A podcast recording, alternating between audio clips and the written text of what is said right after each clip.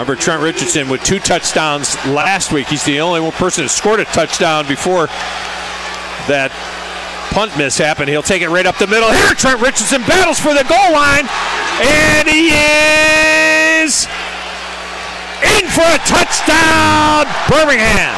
That's the bread and butter, Tom. That rushing touchdown was another heavy metal O-line touchdown by Camtech, and it's the same thing as the play before. Trent Richardson spiking the ball. It's an inside zone play. You're trusting your center. You're trusting your guards. They run it right up the middle, and a great job. Trent once again getting behind his pads and running with a ton of tenacity. He looks angry right now.